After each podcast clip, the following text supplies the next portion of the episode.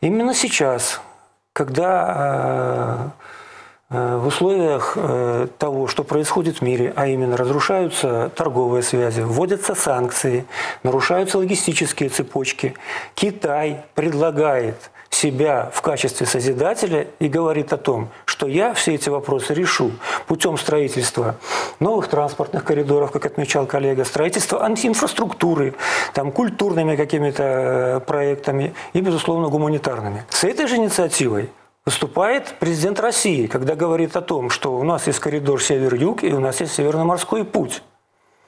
Естественно, ну, кто вызывает больше симпатий?